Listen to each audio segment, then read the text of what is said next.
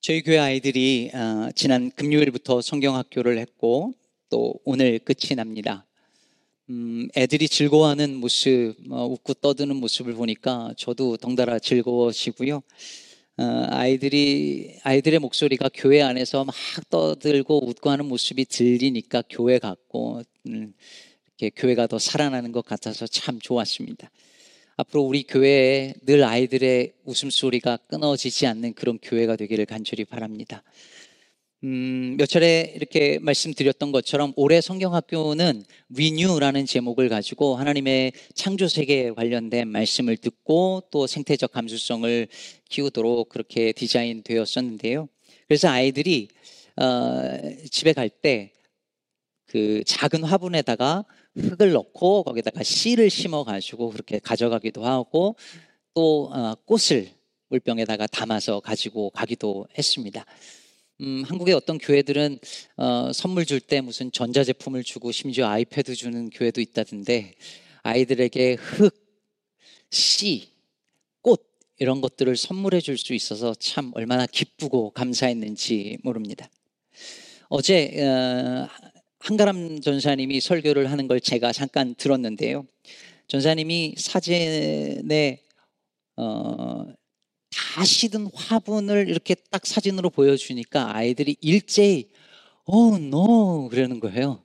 그 앞에 이렇게 잘 자란 화분을 보여주고 그 다음에 다 시든 걸 보여주니까 애들이 오, oh, no 이렇게 하는데 제가 그때 그런 생각이 들었습니다. 그런 반응이 참 중요하구나라는 생각이요. 즉 본래 생명은 그렇게 시들면 안 된다는 것을 아는 것이죠. 원래 피어야 할 식물이 그렇게 금방 시들어 버리고 더불어 살아야 할 동물들이 학대를 받거나 죽어가고 흘러야 할 강물들이 제대로 흘러, 흘러가지 않고 말라버리는 모습을 보면서 oh no 할 수 있는 아이들 반대로 그 생명들이 다시 회복되고 살아나는 것을 보면서 yes 할 수 있는 그런 감수성을 지닌 아이들로 길러내는 것이 오늘날 교육, 오늘날 기독교 교육의 가장 중요한 포인트가 아닌가라는 생각을 했습니다. 여기에 어른의 역할이 있겠죠. 이 아이들을 볼 때마다, 저희 교회 아이들을 볼 때마다 자주 생각합니다. 우리는 이 아이들에게 어떤 세상을 물려 주어야 하는가? 어떤 땅에서 살도록 해야 할까? 이 아이들이 앞으로 두 발을 딛고 살 땅은 과연 씨를 심으면 잘 자라나는 그런 땅이 될 것인가 생각합니다. 오늘 말씀은 땅에 관한 말씀입니다. 성경에는 땅을 의인화해서 마치 사람처럼 표현하는 구절들이 곳곳에 등장하는데요. 오늘은 굉장히 특이한 표현이 나옵니다. 마치 사람이 뭔가를 토하는 것처럼 땅이 토한대요.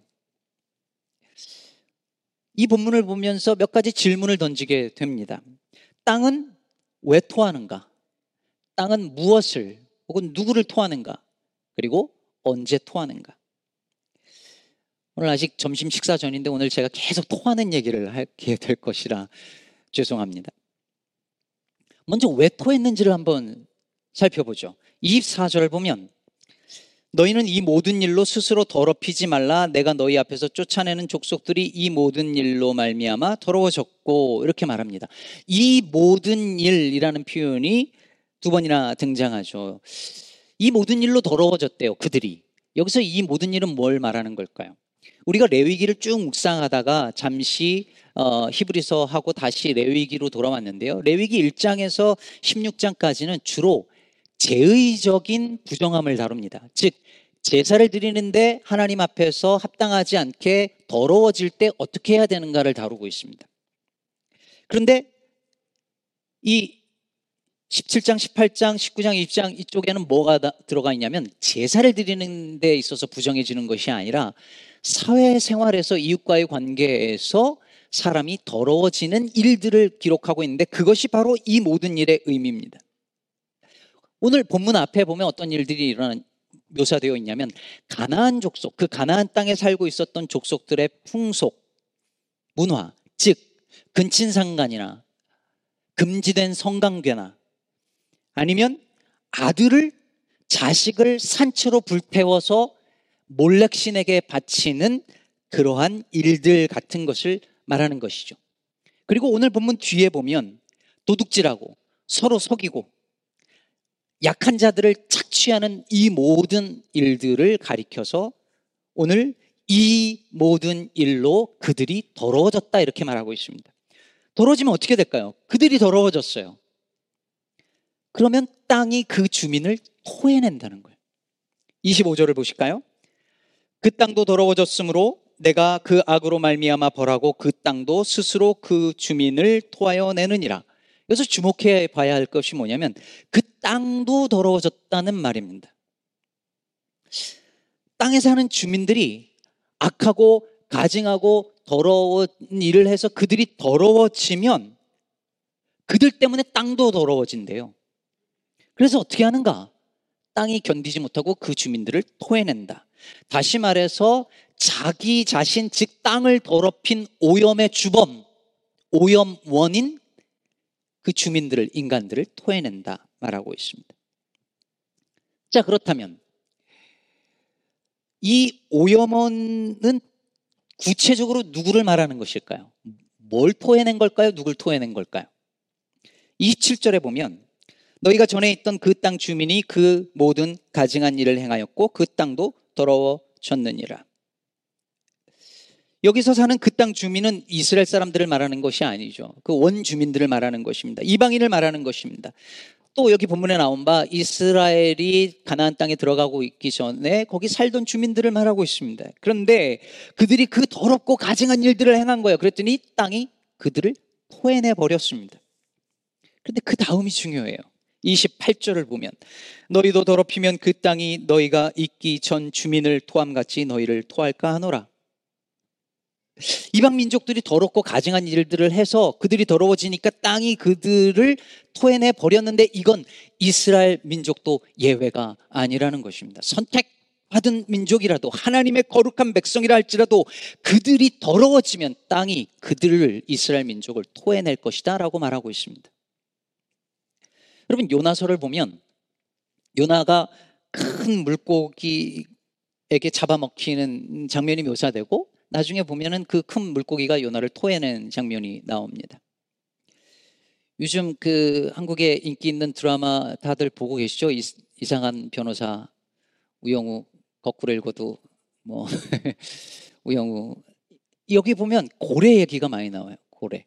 특히 향고래, 향유, 향유 고래 이야기가 많이 나옵니다. 근데 여러분 아세요? 요나를 잡아먹었던 그 고래가 향고래, 향유고래였을 것이다라는 설이 많습니다. 사람을 잡아먹을 수 있는 고래는 그 고래밖에 없다 뭐 이런 얘기가 있어요. 그랬는지 안 그랬는지 잘 몰라요. 그런데 이 그 요나서에서 정말 더 흥미로운 부분은 뭐냐면 그게 고래든 큰 물고기든 그 물고기가 요나를 토했다라고 하는 그 표현입니다. 그럼 왜 물고기가 요나를 뱉었다고 하지 않고 토했다라고 성경에서 계속 말하는 바 역겨울 때 토하는 그 단어를 썼을까요? 저는 그것이 요나서 전체의 맥락과 주제하고 너무 잘 어울리는 단어라고 생각합니다. 커피 브레이크 수요반에서는 말씀드렸었는데 요나는요 하나님께 불순종하면서도 요나서 전체에서 단 한 번도 회개하지 않습니다. 사람들은 흔히 요나서 2장에 나오는 바 요나가 물고기에게 잡아먹혀서 한 그 기도를 회개 기도라고 생각하는데 잘 읽어보세요. 한 번도 회개하지 않습니다. 요나는 끝까지 선민사상으로 똘똘 뭉쳐서 물고기 뱃속에 있으면서 나는 저 이방인들과 다른다라고 하면서 돌이키지 않습니다. 본문을 자세히 살펴보면 그 선민의식이 정말 꼴배기 싫을 정도로. 그래서 고래는 물고기는 요나를 엮어 토해낸 것처럼 표현하고 있는 것으로 저는 봅니다. 마찬가지로 아무리 선택받은 언약 백성이라 할지라도 더럽고 악한 것으로 그들이 스스로 더러워지면 땅도 더러워지기 때문에 땅이 그들을 토해낼 것이라고 하나님이 미리 경고하시는 거죠. 자, 땅이 왜 토하는지 그리고 누구를 토하는지 보았죠. 그럼 언제 토할까요? 주민들이 죄를 저지를 때마다 토하는 것일까요? 30절을 보면 너희는 그러므로 너희는 내 명령을 지키고 너희가 들어가기 전에 행하던 가증한 풍속을 하나라도 따름으로 스스로 더럽히지 말라. 여러분 여기서 가증한 풍속이라는 단어에 주목해야 됩니다. 그럼 풍속이 뭘까요? 풍속. 풍속이라는 건 어떤 일이 그 사회 전체에 만연해져서 하나의 문화가 된 상태를 말하는 거잖아요. 그러니까 그들의 악한 행실이 한두 번 있다 끝나는 것이 아니라 문화가 되고 풍속이 되고 심지어 법과 제도에 영향을 미쳐서 온 사회에 팽배해지고 만연한 상태를 의미하는 것이죠. 그래서 그 땅이 그들을 더 이상 수용할 수 없을 상태가 되었을 때 땅이 그들을 토해낸다라고 표현하고 있는 것이죠.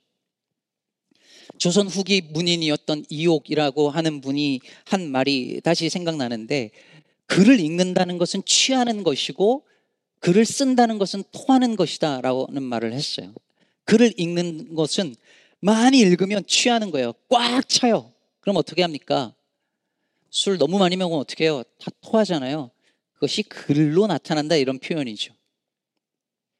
여러분, 뭔가 내 안에 가득 차면 토해낼 수밖에 없어요.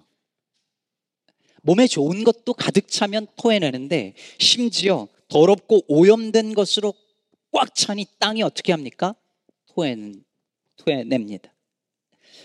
결국 정리해 보면 땅은 그 땅에 사는 이들의 죄악이 가득할 때 그것이 넘치는 그 임계점을 넘어섰을 때 그 주민을 토해낸다라는 것이죠.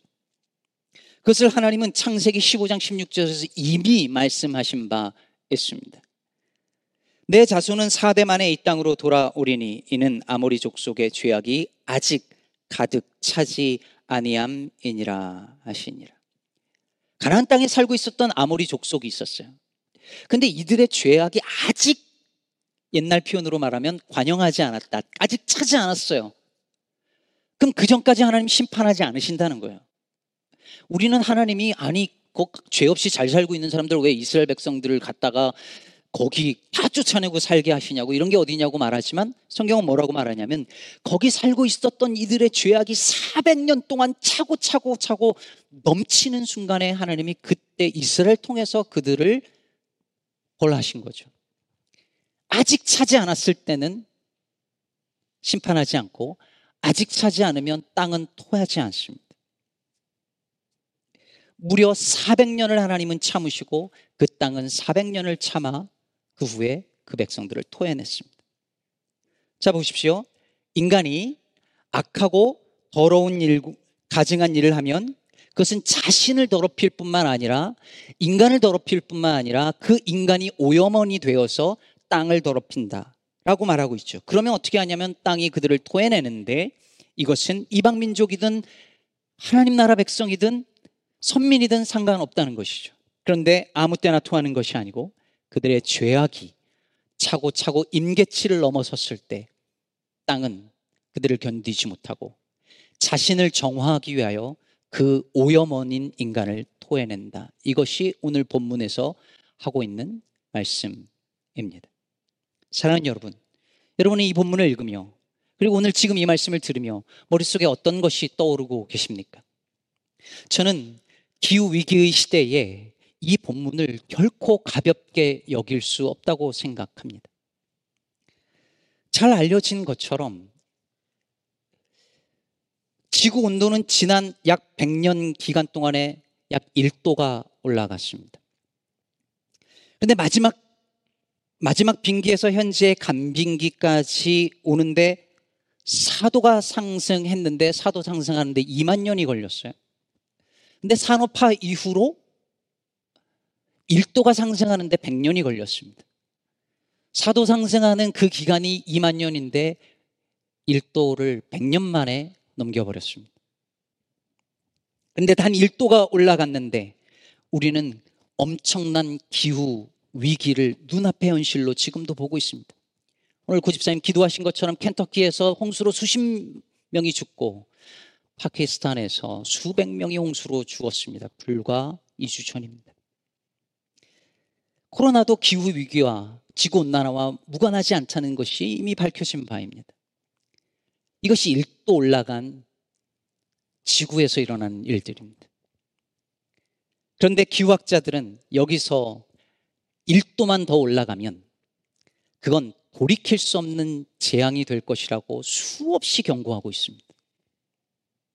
산업화 대비해서 지구 온도가 2도가 상승하면 그건 인간이 그 어떤 노력을 해도 돌이킬 수 없다는 것이 오늘날 기후학자들의 결론이죠. 그러다가 2018년 10월 7년마다 모이는 IPCC 기후변화에 관한 국제협의회 협의체 총회가 우리나라 인천에서 열렸는데 이때 중요한 결정을 내리죠. 즉, 그 자리에서 지구 온도 상승을 막는 마지노선을 마지노선이라고 믿었던 그 2도를 1.5도로 다시 조정합니다. 너무 빠르게 상승하고 있기 때문입니다. 1.5도가 말하자면 기후 위기의 임계점이고 이것을 넘어가면 지구는 지구 전체의 균형이 깨어지는 것은 물론이고 인류 생존의 미래가 가시적이고 현실적으로 엄청난 재앙을 맞이하게 될 것이라 말합니다. 그리고 그 1.5도를 넘기지 않는 목표를 위해서는 2030년까지는 온실가스 배출을 2010년 대비 최소 45%로 줄여야 하고 2050년도에는 탄소 배출량을 지로로 만들어야 한다는 것이죠. 지로가 되어야 합니다. 그러지 않으면 2050년까지 이걸 만들어내지 못하면 1.5도까지 넘기는 건 해낼 수 없다고 말하고 있어요. 대부분의 정상적인 과학자들, 기후학자들의 합의에서 우리들에게 알려주는 바입니다. 만약에 우리 인류가 이것을 하지 못하고 1.5도를 임계치를 넘겨버리면 어떻게 될까요? 오늘 성경에서 우리에게 증언하고 있는 바와 같은 일이 일어날 것입니다. 땅이 인류를 토해낼 것입니다. 인간이 땅을, 세상을 오염시킨 주 오염원이니까요. 지구온난화를 믿지 않는 분들은 여기 안 계시리라 믿고 하는 말씀입니다. 여러분, 이건 성경의 일관된 증언입니다. 생각해 보세요, 여러분. 성경을 땅의 관점으로 읽어보세요. 땅은 인간보다 먼저 창조됐고, 인간은 그 땅에 있는 흙에서, 아담아에서 창조돼서 아담이라고 불렸습니다. 그래서 인간이 그 아담이 죄를 범하고 타락했을 때 하나님이 뭐라고 말씀하십니까? 땅이 너로 말미암아 저주를 받는다고 말하고 있습니다. 땅이 인간으로 말미암아 저주를 받는 것은 지금 일어나는 일이 아니라 이미 그 에덴에서 일어난 일이었습니다. 노아의 홍수 사건 때도 마찬가지였습니다. 창세기 6장 12절에 보면 하나님이 보신즉 땅이 부패하였으니 이는 땅에서 모든 혈육 있는 자의 행위가 부패함이더라. 홍수로 온 세상을 휩쓸어 버린 그 사건을 뭐라고 묘사하고 있냐면 인간이 부패해서 땅이 부패했다라고 말하고 있습니다.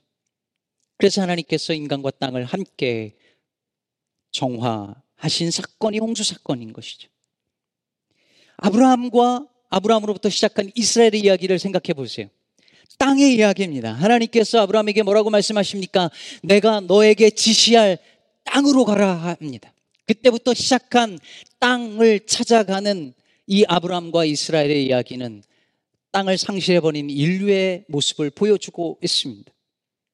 애굽이라는 남의 땅에서 종살이 하던 그들이 광야로 들어서서 40년간 방황한 것이 바로 땅 없는 이들이 땅 찾는 이야기였습니다. 그러다가 광야로 광야에서 그 가나안 땅으로 그 약속의 땅으로 적과 꿀이 흐르는 땅으로 들어가서 살게 되었을 때 마침내 자기 땅에서 살게 되었을 때에 하나님은 그 땅은 여호와의 것이라 선언하시고 바로 오늘과 같은 본문을 주시면서 만약 너희가 이방인의 풍속을 따라서 거기서 더러워지면 그 땅이 너희를 토해낼 것이라고 경고했습니다. 그런데 그들이 어떻게 합니까? 주님의 법도와 명령을 지키지 않습니다. 우상을 숭배하고 풍요의 신 바알을 따르고 오늘날과 같은 돈과 그 풍요의 신 만몬을 섬기는 모습을 그때도 보였습니다. 가난한 자들을 억압했습니다.